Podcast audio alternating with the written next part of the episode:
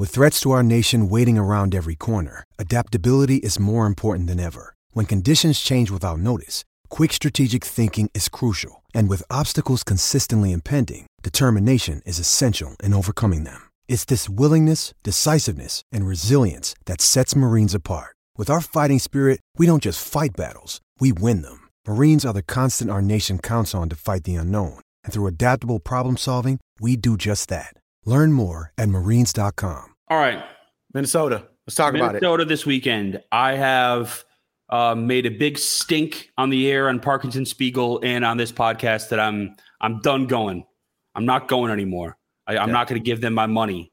Um, See you I'm Saturday here to tell the you that the, the lie detector the, the lie detector determined that that was a lie, and we all knew I'll that be- shit.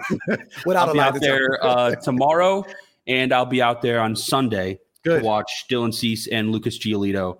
And I'm not going to predict a sweep like I usually do because that just hasn't worked. So I will predict two out of three and a series win. And What are this the is two? the What are the two? What are the two?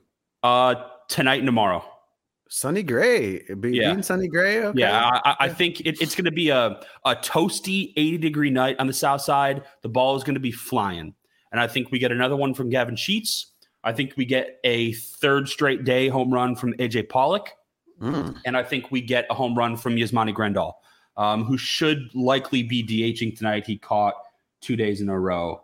Um, so Which would make I, sense uh, because then DH tonight, catch Saturday, and then Sunday probably get back into the DH roles because of the, Yeah. the Yeah, but game. he, he it, his first game back he caught, and then the next game yesterday was a day game, and he caught two days in a row. So I highly doubt he goes night game, day game, Saturday into Sunday. So DH tonight, catch tomorrow, and uh, or catch today, DH tomorrow, catch Sunday. I'm not sure. Whatever. You're gonna get a homer from Yasmani Grandal tonight.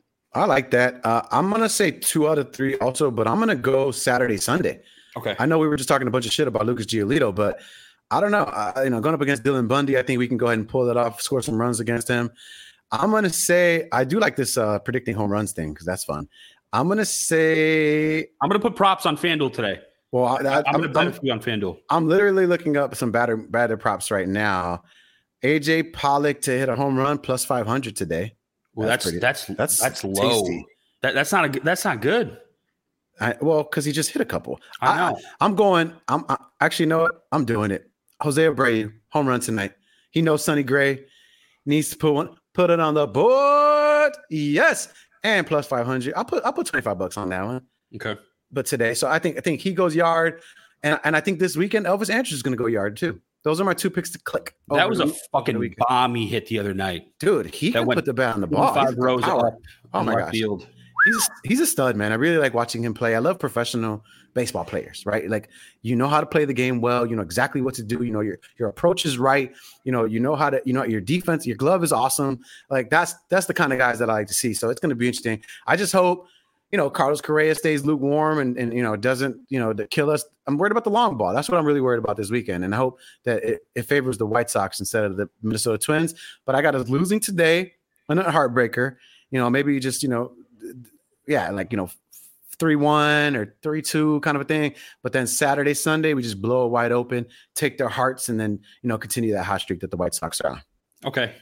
I am going to put 25 bucks on Josh Harrison to hit a home run tonight. Stop it! Don't do that. That's plus nine hundred. Uh, I've got it at plus 850 on FanDuel. oh, okay. okay. Wait, no, I'm not going to do it yet because he might not be in the lineup. They might True. throw Romy out there tonight. Um, all but right. if he doesn't, he doesn't play, you get your money back, so you're good. but unless like, what if, what if he, like, my worry is what if he pinch runs in the eighth or the ninth or something like Yeah, that? You know, yeah, yeah. I'm going to wait for the lineup. I'll, be I'll be a responsible gambler and wait for the lineup. No, that's not fun. All right. So we both have two out of three, and you still have the White Sox just winning the AL Central, correct? Every day of the week.